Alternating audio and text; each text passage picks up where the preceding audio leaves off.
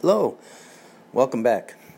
Uh, today I was going to talk a little bit about listening to depression, how understanding your pain can heal your life. Uh, it's a book written by Lara Webb, L A R A Webb. She's a PhD, and I have really found this book to be uh, very instrumental in helping me with uh, my own uh, battle with depression. And in chapter five, uh, I really I haven't covered this point, which I, I thought was really important uh, to, to, do. And I quote um, Thoughts of suicide are the most frightening and dangerous symptoms of depression. If you have had suicidal thoughts, you were probably frightened by the destructiveness you, you saw in yourself. Approximately 15% of indi- individuals with severe major depression end their lives through suicide, and suicidal thoughts are common in depressed people. However, if you have made serious plans for your suicide, such as thoughts about what sort of uh, note you would leave or how to leave your affairs in order, then you should recognize these as signs that you are urgent, in urgently need professional help. You should consider an inpatient treatment program until you are certain that you are not at risk to yourself. End of quote. And yeah, I couldn't say it better. That's why I had to quote it. Um, I have had uh, my own situations uh, during uh, depression, and the uh, first episode, I'll probably just talk about. Uh, I've I've actually had to do this. What she's talking about as far as being admitted to the hospital because I was at my wits and it was sort of the last straw. It's the last door on the left, and um, that the first time that I did it, of course, I knew nothing. This is a first time experience, so I knew nothing about admitting myself or um, the disease I had or anything like that.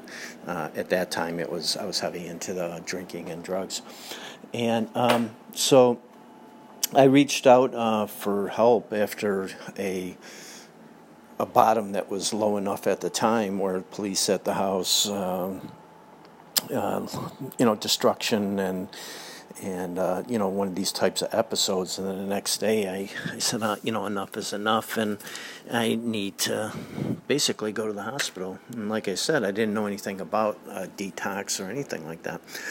So that was the start. Uh, the uh, that first five days um, when i remember you know my ex-wife now uh, came to the hospital and my mom and it was like i wanted them to, uh, to get closer so that i could whisper to them that i was an alcoholic. And of course they looked at me like uh, no shit you know we've known that for a long time.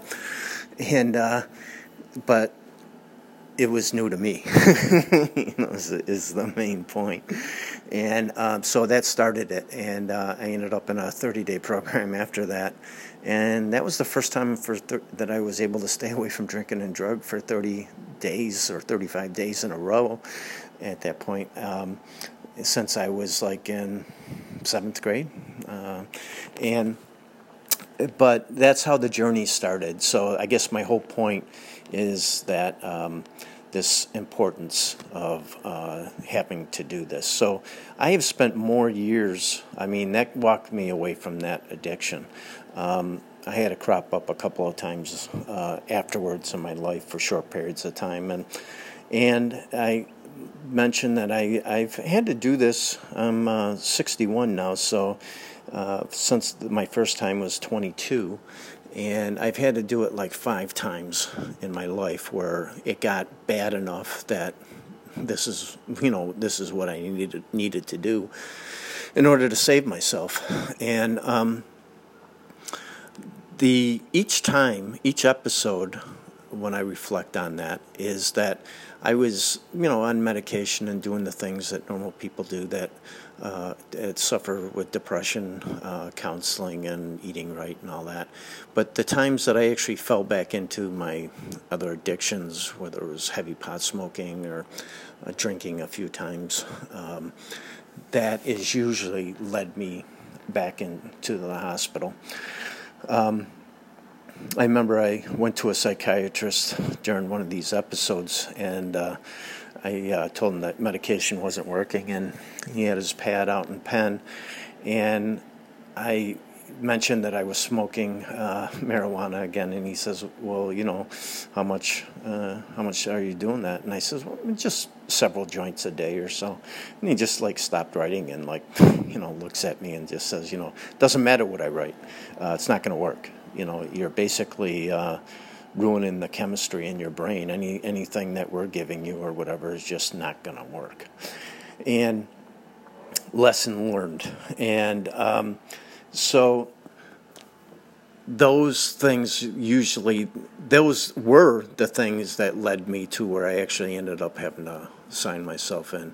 Um, I have had uh, other lows that were serious, but uh, as long as uh, alcohol and drugs weren't in the mix, I was able to handle them through conventional means, meaning psychiatrists. Even at times, you know, calling suicide hotline, uh, counselor, reaching out to some family members, um, and exercising and eating right and all of that, and have been able to walk through that.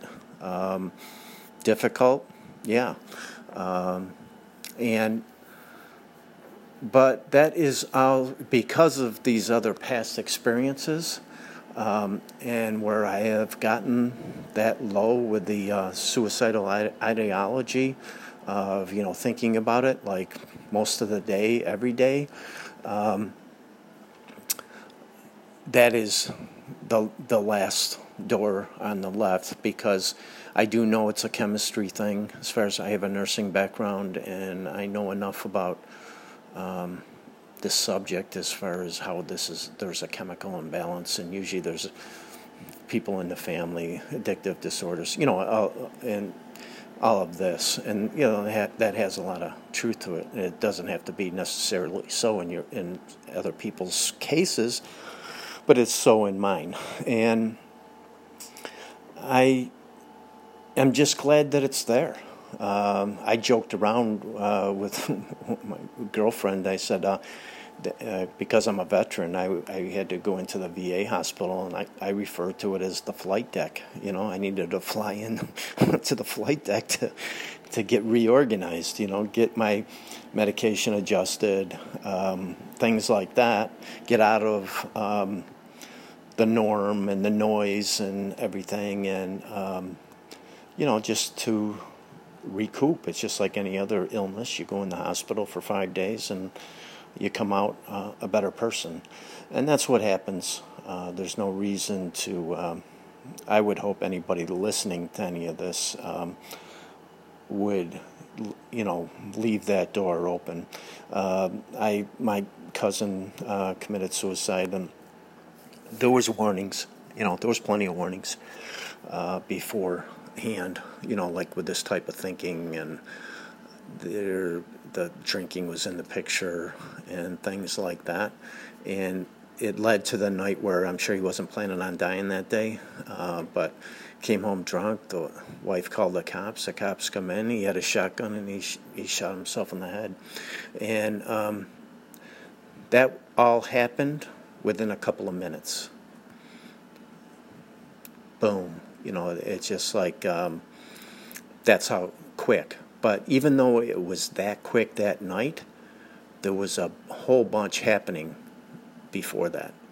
Um, you know, the episodes with the drinking and so forth, the rage that he had. Um, you know, so even though it happened in a split second, it happened because of the not addressing and not being able to really handle the situation, which happens a lot of time. Drinking is usually definitely a big part of the picture when it comes to this, uh, where actual people actually commit suicide. And um, so I sort of got off track with that, but that I just sort of made. Well, I give you an example of what I've experienced in my life, you know, um, the way it happened with my cousin, and it took a long time to recover from that. In fact, that's the whole reason of doing the podcast and trying to start meetings for kicking depression in the ass in the public and working with people because if we address these things and can have a healthy mindset, it doesn't have to get to this extreme. Like on a scale from 1 to 10, that's an 11. And it doesn't have to go there. Um, I like to look, I like to see myself around an 8, which is, you know, uh, good, uh, being that scale goes that way. Uh, but that's not necessarily so. Sometimes it might be more like a, a four or a three, and a one is uh, uh, I feel lower than the curb and um, you know suicidal, and uh, don't don't hit there that often. Um, I have, but not you know not um, in months. Um, uh, especially since I started working on this uh, reading and doing the exercises in the book that I mentioned, and coming up with the insight that uh, like any other the, the addiction I had uh, with smoking or you know drinking and things like that. That once you realize there's this addiction, which depression is, and you can be addicted to that as well, and it becomes like a common thread in my mind and our beliefs and so forth, and we just you know can't get out of our own way. Uh, but so realizing that that's what it is, now it's like, oh, okay, I know how to deal with that.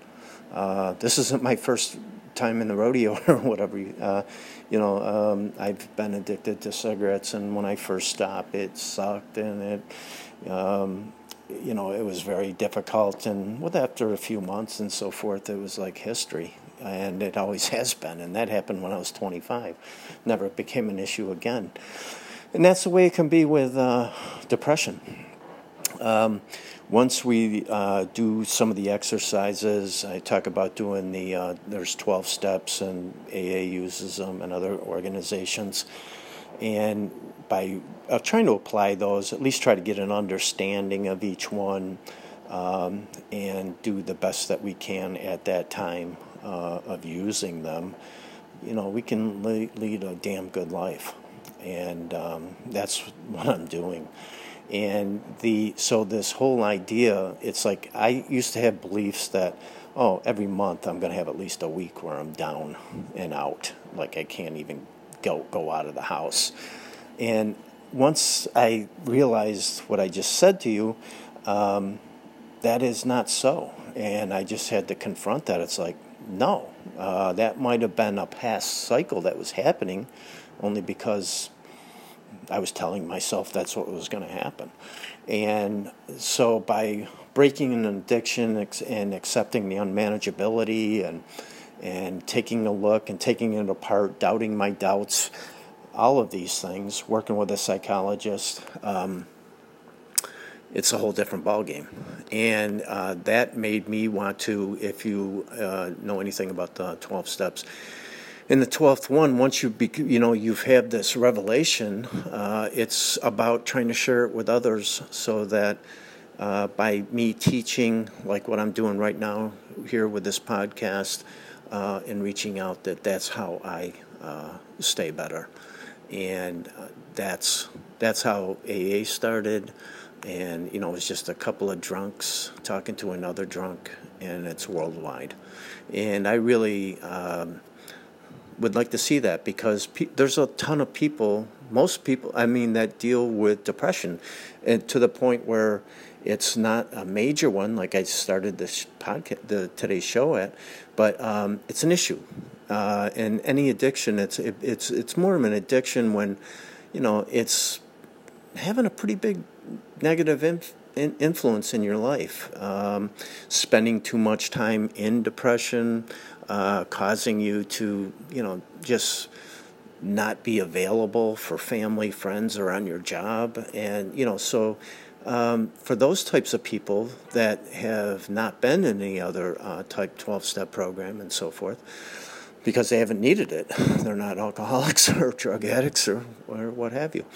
And uh, so to apply these steps are great for anyone and you don't have to be the bottom of the barrel, the chronic bipolar uh, personality disorder type uh, person to be able to use these skills and these steps to lead a happier, more productive life. Because when I'm addressing, you know, if uh, I had uh, depression knocking at the door earlier in the week, and it just sort of sucks my energy out and stuff. And and so it was like time to do some of the things I've just mentioned: doubting my doubts, taking a sheet of paper, doing a little journaling, um, and digging around to see, okay, you know, what is this? And once I did that, it was like, oh, wow, I didn't realize there was that much going on in my head. And I addressed it. And guess what? My energy level came up. I feel better. I'm not taking a three hour nap in the afternoon. And I'm enjoying myself. I'm reaching out to other people. I'm, I'm here now. I'm going out for a ride on my bicycle or down to the beach. Um, yeah, and uh, that's what I'd like to see happen uh, 90% of the time uh, instead of only 40% of the time. okay. And uh, because it's not like I've all my life or whatever that I was always in this state of mind. I mean, obviously, I had great triumphs. I started a business. I had five children, raising five kids. We had a lot of fun together, and so it's not all uh, doom and gloom. But uh, any um, time that there was uh, serious issues, uh, definitely depression or alcohol and drugs and stuff were involved. And um, so you get the nut of this, I believe, uh, and what I'm talking about. And um, I hope that you will continue to listen, but please be aware that this isn't a this, you know, you're beyond, if you're doing the things that I just mentioned before of the suicidal ideology and all that kind of stuff, this is not enough. I mean, um, please reach out. There's a million other people out there that are helping people with uh, depression and suicidal thinking. And I hope you uh, take advantage of that because your life's worth it. You know, I. Um, I am at a point where I am enjoying so much what I do and what I can do with my family and all that. And I that could have been not so. I mean, uh, like some of these other series, you know, I could have just done it. And I don't know how many times I wished I did and uh, didn't do it. And, um, but got through it. And uh, now it's even much better. I mean, it's a, just a higher quality of life. Um, you know, and when I hit a bump in the road, um, it's just a bump. You know, it doesn't, uh, you know, usually I can resolve it in a relatively short period of time and not even waste a whole day on it. And that's a big improvement.